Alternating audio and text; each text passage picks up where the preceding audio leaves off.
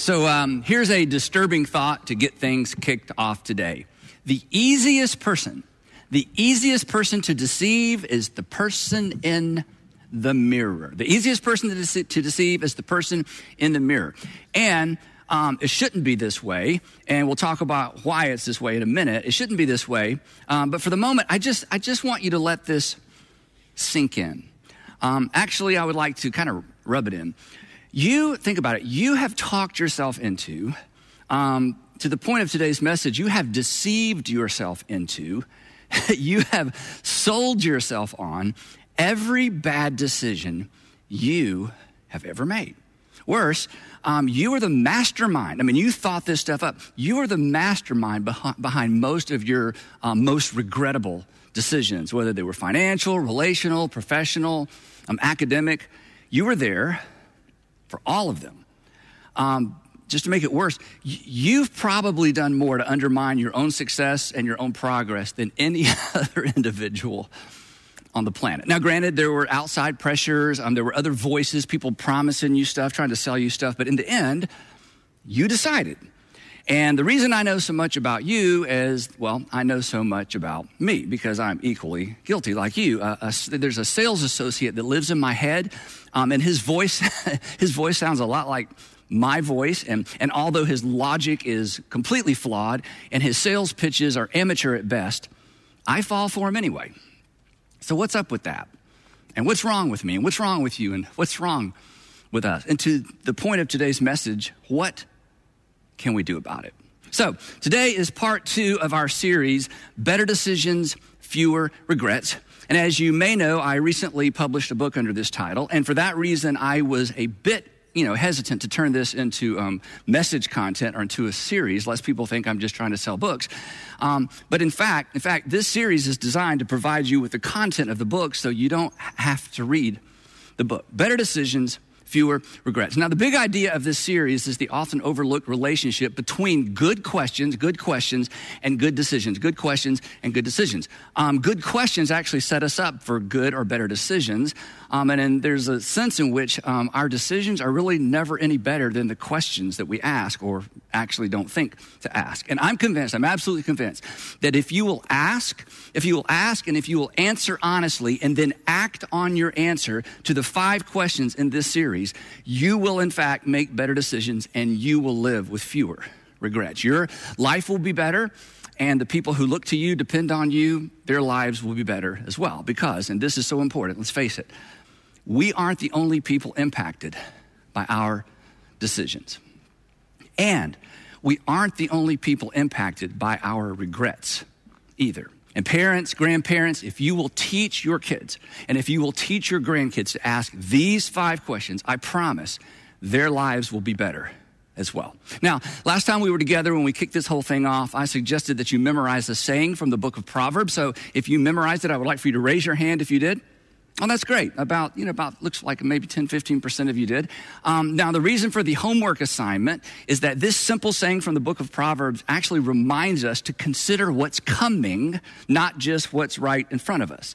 Um, ultimate, not just the immediate outcome of our decisions. And here's the verse in case you missed the first part or in case you haven't committed it to memory yet. And this is a verse, as I said last time, I memorized early on and I taught my kids early on. Here's what the writer of Proverbs says The prudent see danger, and when they see danger, they do the appropriate thing, they take refuge.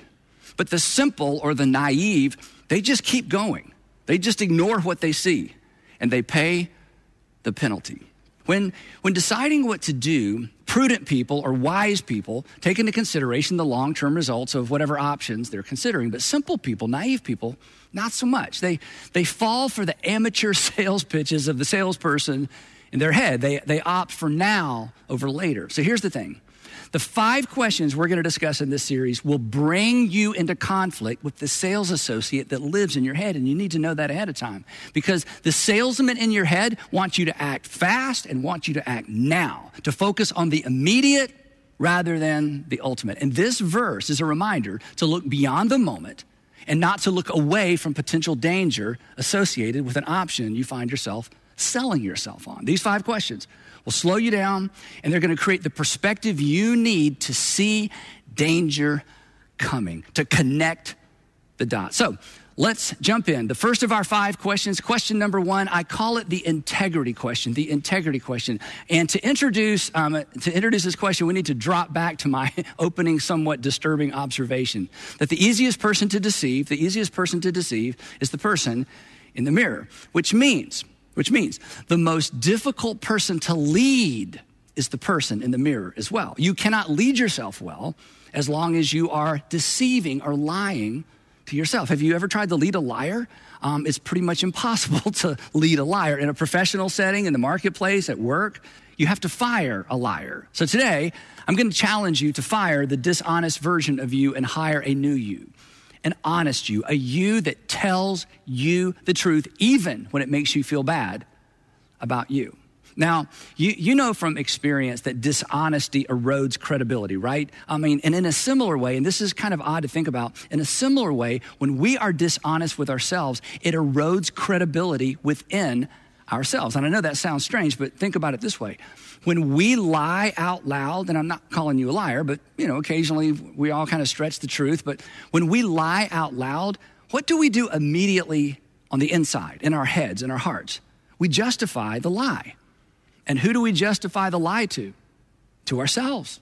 We have to. Otherwise, we're at odds with ourselves, something that us sane people can't do for very long. So, what we do is we create a narrative that justifies our lie or our half truth. And then, this is the crazy part, we choose to believe it, which really is crazy. I mean, why would you, why would we believe a narrative we basically just made up? Well, the non technical, non clinical answer to that question is this you are a sucker for you. You can convince yourself of just about anything, and so can I.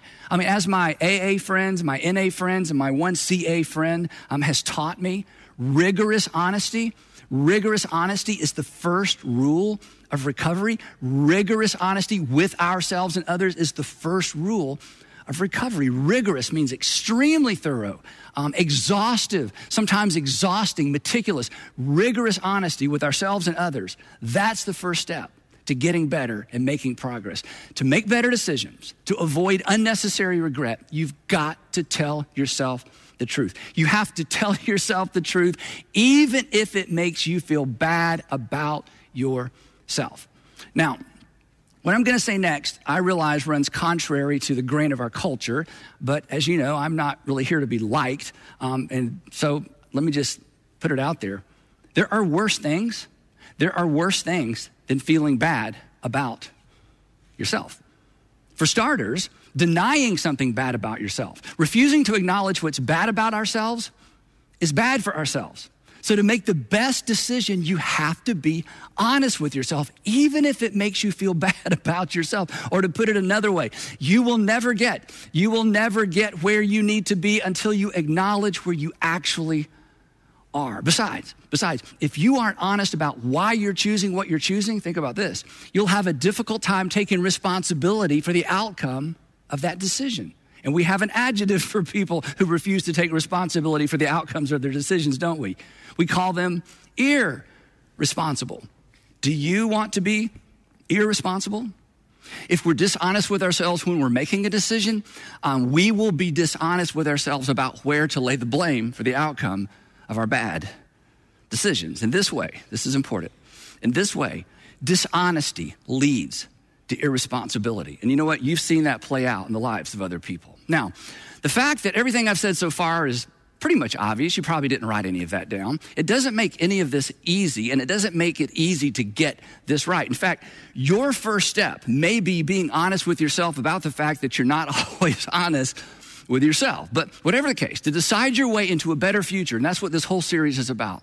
To decide your way into a better future, you've got to develop the habit of telling yourself the truth, specifically, the uncomfortable truth about why you choose what you choose to do. And that leads us at last to the first of our five questions. And the first question to ask anytime you're making a big decision is the integrity question. And the question is simply this Am I being honest with myself? Am I being honest with myself? Now, you may not owe it to anyone else, but you owe it to yourself to be honest with yourself about the decisions and the choices that you make, why you do what you do. Um, if you want to justify your decisions to other people, that's fine, I guess. But there's no win. There is no win in justifying your decisions to yourself. Besides justifying, do you know what justifying is? Justifying is really just a lying. And why would we just a lie to ourselves? So just tell yourself the truth. Now, it actually helps to ask this question out loud. In fact, all five of these questions, it helps if you ask them out loud, but this one in particular. And it actually helps to ask this question twice. But on the second round, you should add a word. And some of you already know what that word is. Am I being honest with myself? Really? Am I being honest with myself, really? And the reason we have to add really is because we are so prone to deceive ourselves. Why am I doing this? Really? Why am I avoiding him? Really? Why do I keep postponing that? Really? Why do I keep making excuses? Really? Why did I say yes? Really? Why did I choose to wear this? Really? Why did I choose to purchase or lease that? Really? Why did I move in? Really? Why am I moving out? Really? Why won't I get help? Really? Here's the thing you may not be good at selling anything to anybody else, but when it comes to selling yourself on a bad idea, you're amazing. Me too. Our greatest regrets are associated with things, opportunities, and people we sold ourselves on. I mean, just think back to your last bad relationship decision. Uh, you were in love, or you were in lust, or something, whatever it was, you were in it, and your mama tried to warn you, your best friend tried to warn you, but you assured them you knew exactly what you were doing. And then looking back, you wonder, what was I doing? What was I thinking? Which is the problem.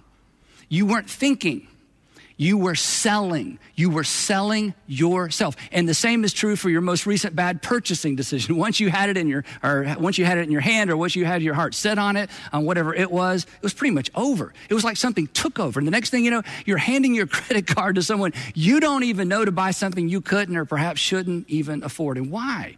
Because you sold yourself. So here's a little tip. In fact, if you don't remember anything else from our time together today, I want you to remember this.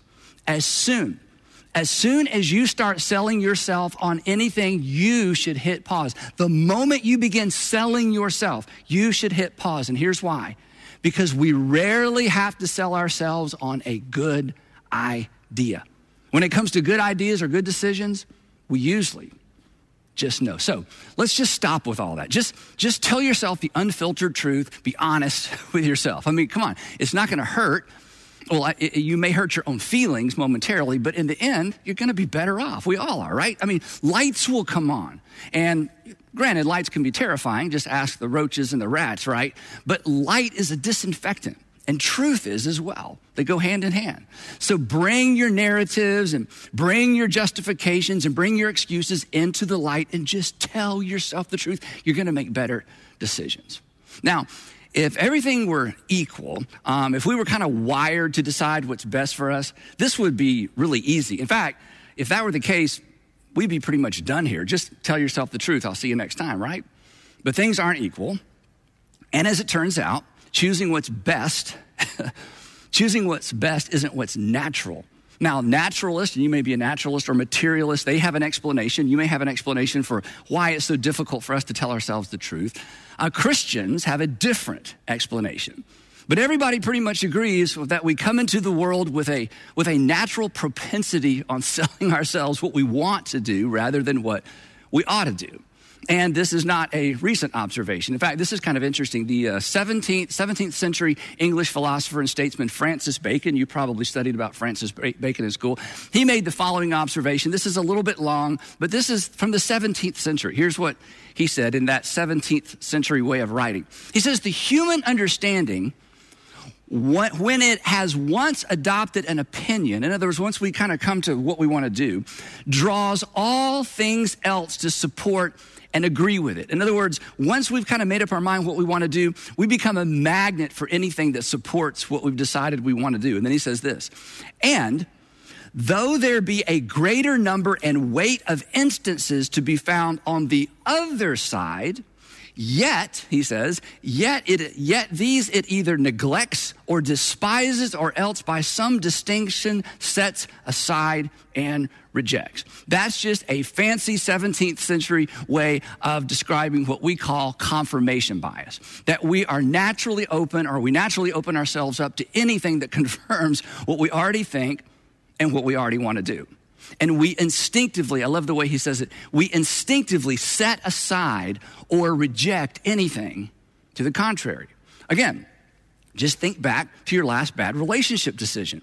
You were warned, and it, w- it wasn't that you wouldn't listen, it was more like you couldn't listen. I mean, think back to that recent bad purchasing decision. It's so clear now. But in the moment, Francis was correct. The human understanding, the human understanding when it has once adopted an opinion, I've already made up my mind, draws everything else or all things else to support and agree with it. And though he says, and though there be, though there be a greater number and weight of instances to be found on the other side, in other words, even though there's plenty of arguments to the contrary, yet these our minds either neglects or despises or else by some distinction sets aside and rejects. That's been going on for a long time. And this is helpful in terms of an observation, but it doesn't really tell us why this is the case, nor does, nor does Francis tell us what to do about it. But almost 2,500 years before Francis Bacon wrote these words, a Judean court advisor turned prophet made a similar observation. But fortunately for us, he added a bit of helpful explanation. And the context for his observation, I think it's both fascinating and instructive. So here's the backstory. Around 600 BC, around 600 BC, Jeremiah, who's the author of the Old Testament book Jeremiah, um, served as a pretty much a professional coach um, or like a, a, a, court advisor to a series of Judean kings whose careers honestly would have gone much smoother and whose lives would have lasted much longer had they listened or taken Jeremiah's advice. But of course, the advantage of being a king is that you don't have to take anyone's advice. Now, ancient Judah was essentially like the bottom half of what we consider the Holy Land. So that's where this story takes place. Um, Jeremiah actually began his coaching career with young King Jehoiakim. Um, king Jehoiakim was a, a, a, pretty much a teenager at the time. And at the time he became king, um, the, Judah was actually paying an annual tribute or a financial tribute to Babylon, who in return would then provide military support and then pretty much allow Judah to run her own affairs. So after three years of paying this tribute, King Jehoiakim decides, you know what, enough of that. I, and he quit making payments. Um, and then, worse than that, he changed banks, meaning he declared loyalty to Babylon's arch rival, Egypt.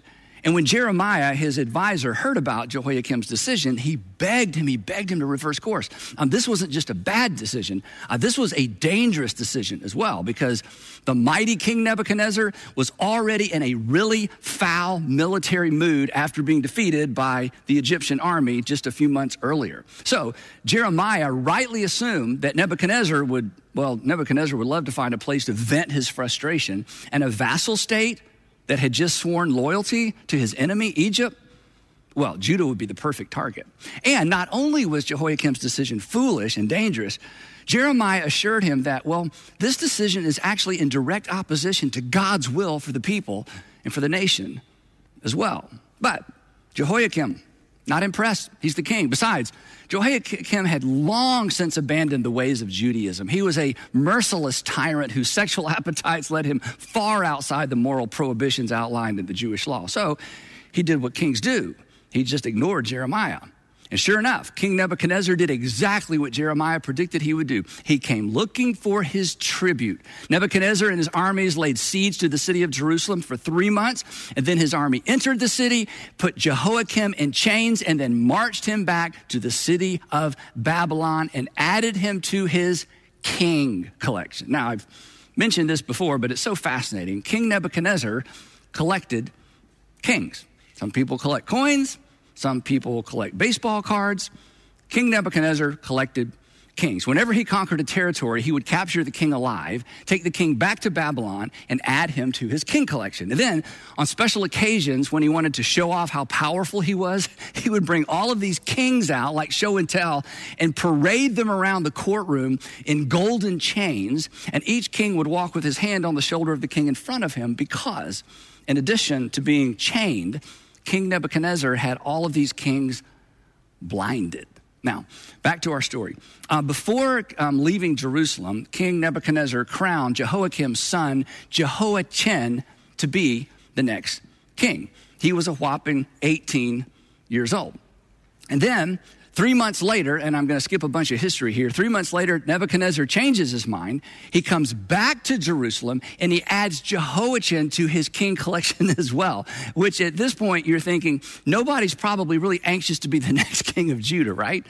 But every king needs, uh, every kingdom needs a king. So Nebuchadnezzar appoints Jehoiachin's uncle, Zedekiah, to be the next king of Judah.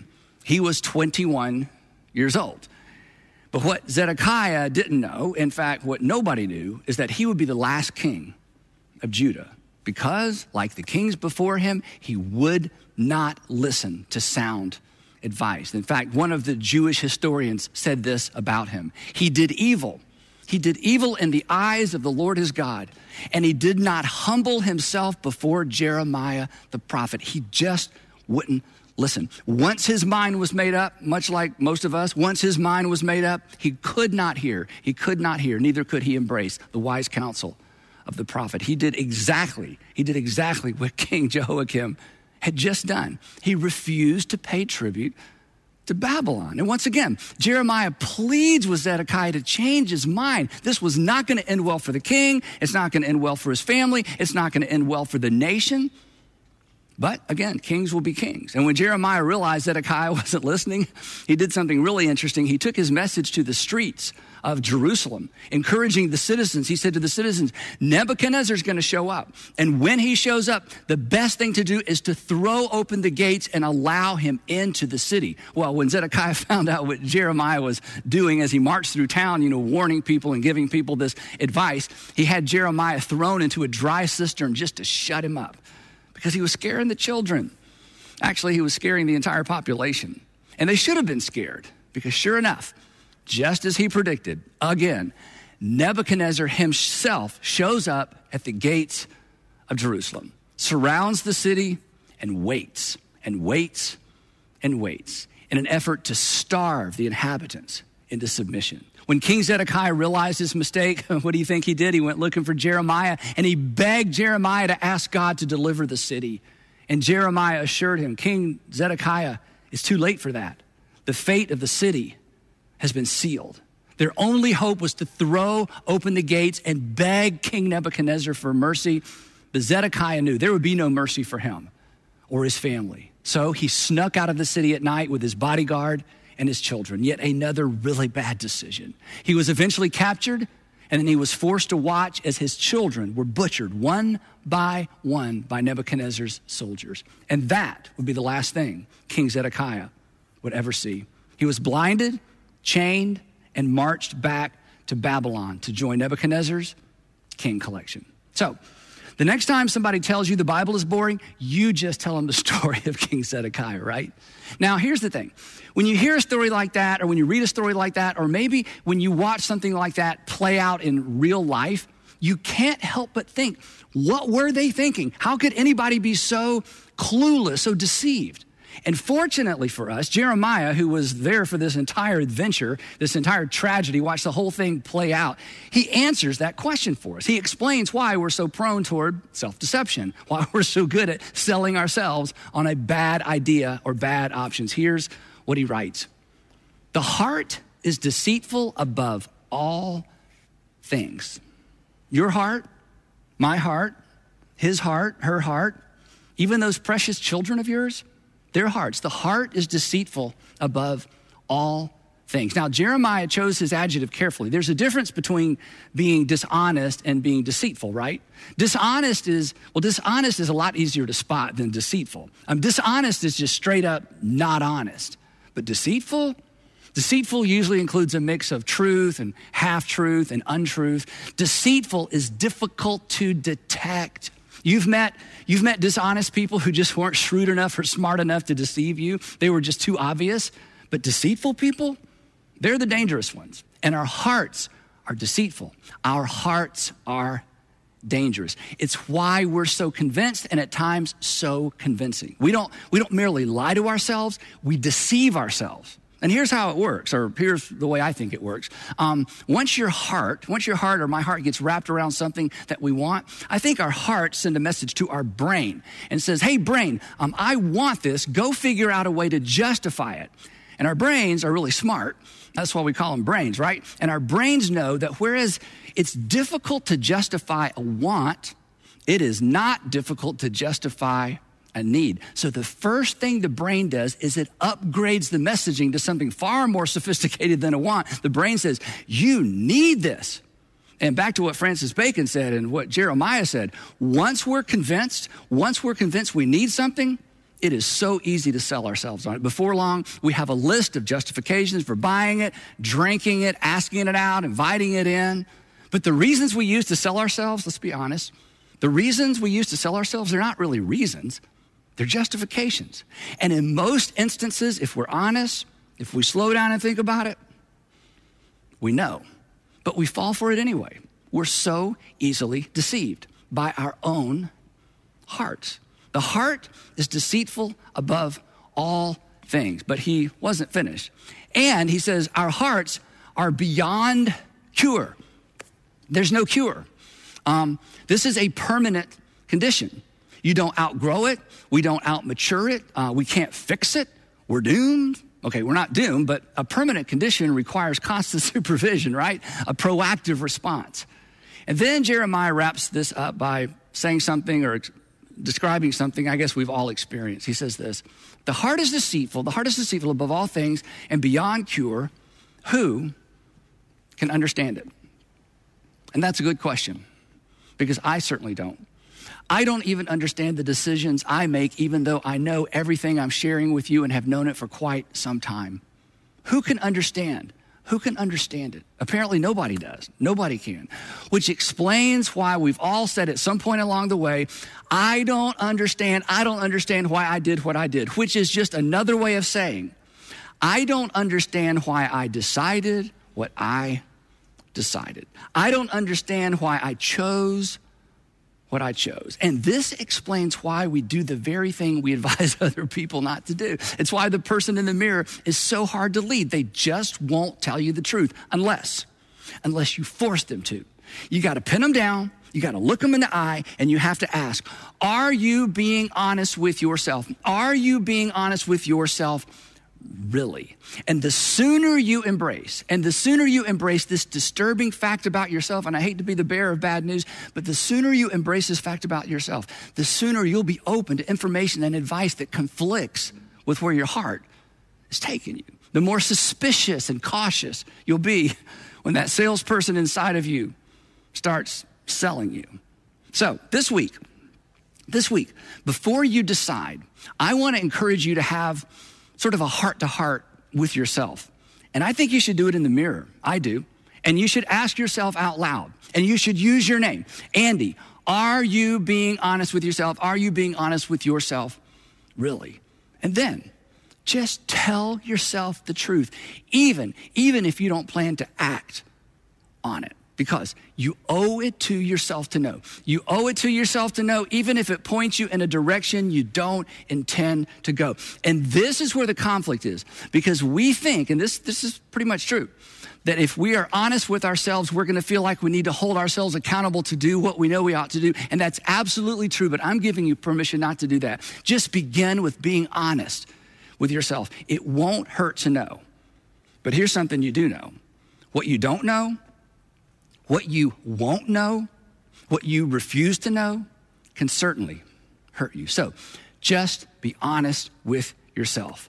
Most people aren't. Don't be most people.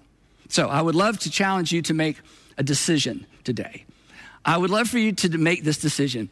I will not lie to myself. I will not lie to myself, even when the truth makes me feel bad about myself. I will not lie to myself, even if the truth, even if what I discover makes me feel bad about myself, because there are worse things than feeling bad about myself, and that is deceiving myself about something about myself that I need to change. So, would you ask yourself, am I telling myself the truth? Or am I selling myself a regret? Am I telling myself the truth or am I selling myself a regret? Am I being honest with myself really? So, as we wrap up, um, I'd like to get this kicked off for some of you, uh, not all of you perhaps, but some of you. And I'd like to just ask a few questions. And most of these questions, maybe none of these questions will intersect with your current circumstances, but perhaps a couple of them will. And if nothing else, here's an example of the kinds of things we should ask ourselves. So, you ready? Why do you continue to go out with him? Really? Why do you continue to go out with her? Really? Why did you file for divorce? Really? Why are you taking that job? Really? Why are you quitting your job? Really? Why did you move in? Really? What's the real reason? What's the real reason you don't call your kids? What's the real reason you don't call your mom, your dad, your brother, your sister? Why won't you tell her? Why won't you tell him the truth about what's going on? Really?